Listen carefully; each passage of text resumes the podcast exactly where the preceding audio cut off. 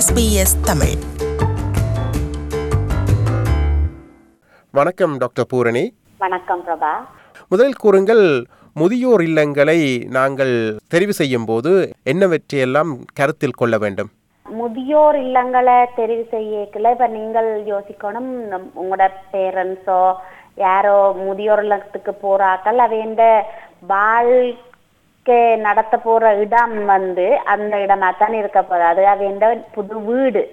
அப்ப அந்த வீட்டுல நீங்கள் ஒரு வீட்டுக்கு போகல என்னென்னலாம் யோசிப்பீங்களோ அதெல்லாம் யோசிக்கணும். இப்ப அந்த அந்த இடம் பிடிச்சிருக்கிறதா? மற்றது அதுல அங்க கொடுக்குற பராமரிப்புகள் நல்லா இருக்குதா? மற்றது நீங்கள் சாப்பிடுற சாப்பாடுகள் எல்லாம் மிகவும் முக்கியமான விஷயம். அந்த சாப்பாடுகள் அந்த கல்ச்சர்கள் அந்த முதியோர் இல்லங்கள்ல இருக்கிற வேற ஆக்கள் வேற மிச்ச முதியவர்கள் எப்படி இவ இவைகளோட ஒத்து போவினுமா? இவைகளுக்கு ஒரு குவாலிட்டி டைம் கிடைக்குமா? என்றதை பார்க்க வேணும். மற்றது இந்த கேர் கேரை பொறுத்தவரையில இவைக்கு தேவையான எல்லா விதமான கேரும் அவருக்கு கொடுக்கக்கூடிய தான முதியோர் இல்லம் இருக்கிறதா என்று சொல்லியும் பார்க்க வேண்டும். நாம் முதியோர் இல்லங்களில் நிச்சயமாக எமது முதியவர்களை தாய் தந்தையர்களை கொண்டு சென்று விட வேண்டுமா? அப்படி என்று இல்லை. நான் நான் என்னண்டு இப்ப எங்கள் எங்கள் எங்களுடைய பேஷண்ட்ஸோட கதை கேட்க முதலாவது வந்து நாங்க யோசிக்கிறது அவை அவைண்ட சேஃப்டி. இப்ப அவையலால அஹ், தங்களை தாங்களாக பார்க்க முடியா முடியக்கூடிய நிலையில இருந்தால் அவர்கள் விருப்பமான இடத்துல விருப்பமான வாழ்றைய வா- வாழ்க்கையை வாழ்க்கிற வாழ்கிறது தான் நல்லது. ஆனா அவர்கள் தங்களால தங்களை பார்க்க முடியாத ஒரு நிலை ஏற்படும் பொழுது அந்த பொறுப்பு முழுவதும் குடும்பத்துக்கு தான் வருகிறது. சில நேரங்களில் குடும்பத்தினரால் அந்த அந்த தேவையை நிறைவேற்ற முடியாமல் போகும். குடும்பத்தினருக்கு வேலைகள் இருக்கும் அவைகளுக்கும் வருத்தங்கள் இருக்கும். அப்படி என்றேக்குல அதேண்ட முதியவர்களின் நாளாந்த தேவைகளை நிறைவேற்ற முடியாமல் இருக்கும். அவர்களுக்குரிய பாதுகாப்பை கொடுக்க முடியாமல் இருக்கும். பொதுவாக சில நேரம் இப்ப பிள்ளைகளோட இருக்கேக்க பிள்ளைகள் வேலைக்கு போகணுமெண்டா அந்த பகல் வேலைக்கு போற நாள் நேரம் முழுவதும் முதியவர்கள் வீட்டில் தனியாத்தான் இருப்பார்கள். அப்ப அந்த நேரத்தில் விழுந்தால் அப்படி அவர்கள் அதை க கதைக்கக்கூடியதாக இருக்க அதை அந்த விழுந்தால் ஏதாவது பிரச்சனை வந்தால் அவர்களால கம்யூனிகேட் பண்ணக்கூடியதாக இல்லாமல் இருக்கும் பொழுது அவர் இந்த சேஃப்டி ஒரு பிரச்சனையா இருக்கிற பிரச்சனையா வரும். அந்த அதுக்கு அந்த நேரங்கள்ல நீங்கள் முதியோர் இல்லங்களை கன்சிடர் பண்ணலாம். ஆனா முதியோர் இல்லங்கள்ல கட்டாயம் விடணுமெண்டு இல்லை. அது வந்து பொதுவா எங்கட முதியவர்களுக்கு சரியான விருப்பமா இருக்குமென்று சொல்ல மாட்டேன். முதியோர் இல்லங்களுக்கு போறதுன்றது அவைக்கு பெரிய விருப்பமான ஒரு முடிவா இருக்காது. ஆனா அவர்கள் பொதுவா வேறு வழி இல்லாமல் அக்செப்ட் பண்ணுவார்கள். சில நேரம் இப்போ பேஷண்ட்ஸ் வந்து டிமென்ஷியாண்டு வந்திருந்து அவைக்கு விளக்கம் இருக்காது. அப்ப அவர்கள் தனியே விடும் பொழுது அவர்களால் என்ன செய்வதென்று தெரியாமல் இருக்கும். அப்ப அந்த சேஃப்டி என்றதுதான் முக்கியமான காரணமாக இருக்கிறது. அவர்கள் வீட்டை வச்சு பராமரிக்கிறது அவர்களுக்கு சேஃப் இல்லை என்று கருதும் பொழுது முதியோர் இல்லங்களை பற்றி கன்சிடர் பண்ண வேண்டி இருக்கிறது முதியவர்கள் முதியோர் இல்லத்தில் இருக்கும்போது அவர்களுடைய எப்படியான உதவிகளை அல்லது எப்படியான செய்கைகளை நடத்தைகளை குடும்ப அங்கத்தவர்களிடமிருந்து அதிகம் எதிர்பார்க்கின்றார்கள்? ஒவ்வொருத்தர் ஒவ்வொரு மாதிரி உங்களோட உங்களோட பிள்ளைகளுக்கும் பேரண்ட்ஸுக்கும் உள்ள இடையில உள்ள உறவை பொறுத்து தான் அந்த எதிர்பார்ப்புகள் இருக்கும்.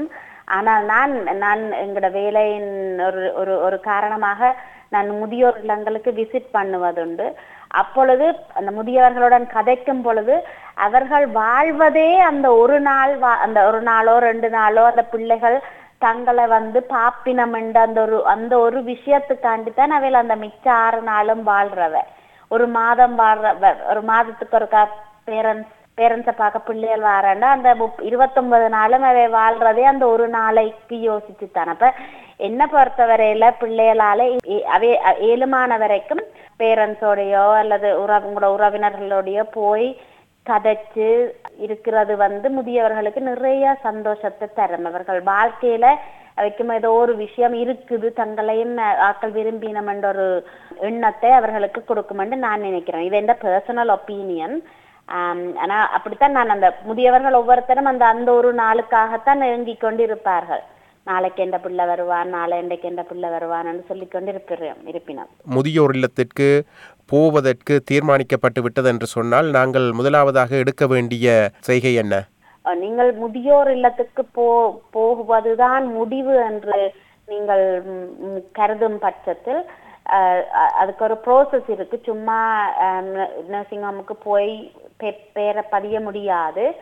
அரசாங்கத்தின் ஒரு um, அசஸ்மெண்ட் உண்டு இண்டிபெண்ட் குரூப் um, உண்டு அசஸ் பண்ணும்.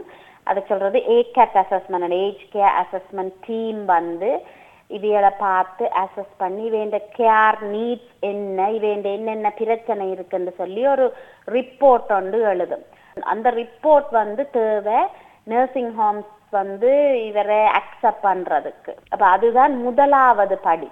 இப்ப அந்த ஏகேட் அசஸ்மெண்ட்டுக்கு யாரும் ரிஃபர் பண்ணலாம். இப்ப கரண்ட் வே வந்து மை ஏஜ் கேர் ஒரு ஒரு ஒரு சிஸ்டம் இருக்கிறது. அது வந்து ஒரு ஆன்லைன்ல யாரும் ரிஃபர் பண்ணலாம். பிள்ளைகளும் ரிஃபர் பண்ணலாம். நெய்பர்ஸும் ரிஃபர் பண்ணலாம்.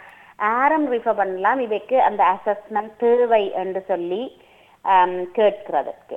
அப்புறம் அசஸ்மெண்ட் வந்து அப்புறம் அசஸ்மெண்ட் வந்து நான் இந்த பேஷண்ட்ஸ் சொல்றேன்னா இந்த அசஸ்மெண்ட் ஏக்கர் அசஸ்மெண்ட் எடுத்து ஹெச்கேஆர் கிளையன் ரெக்கார்டுன்னு சொல்றது ஏசிசிஆர் எடுத்து வைக்கிறது வந்து கிட்டத்தட்ட நீங்கள் um, டிரைவிங் லைசன்ஸ் எடுத்து எடுத்து வச்சிருக்கிற மாதிரி. டிரைவிங் லைசன்ஸ் இருக்கு வேணும் நீங்கள் டிரைவ் பண்றேன்டா. ஆனா டிரைவிங் லைசன்ஸ் இருக்கிறதால நீங்கள் கட்டாயம் கார்ல ஏறி ஓடணுமெண்டு இல்லை.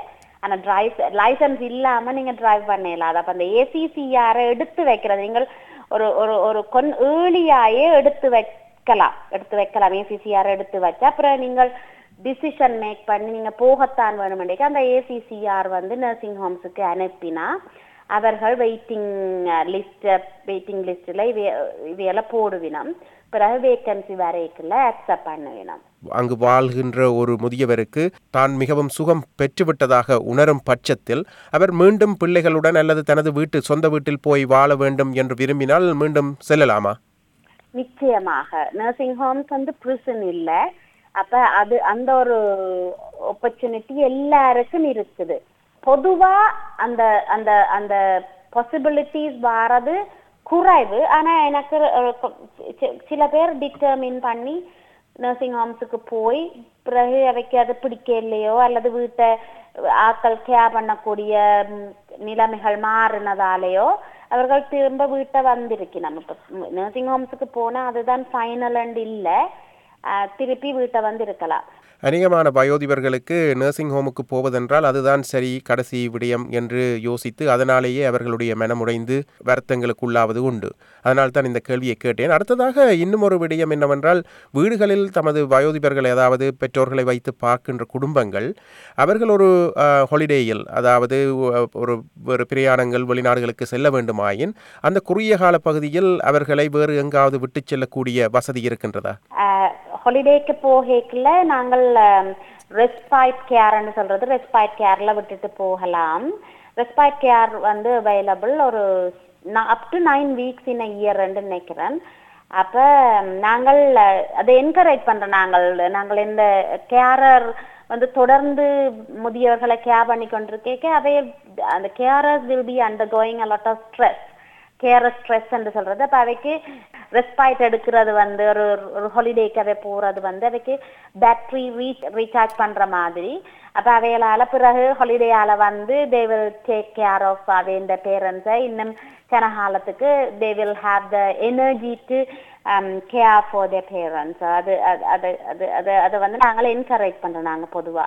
நன்றி பூரணி.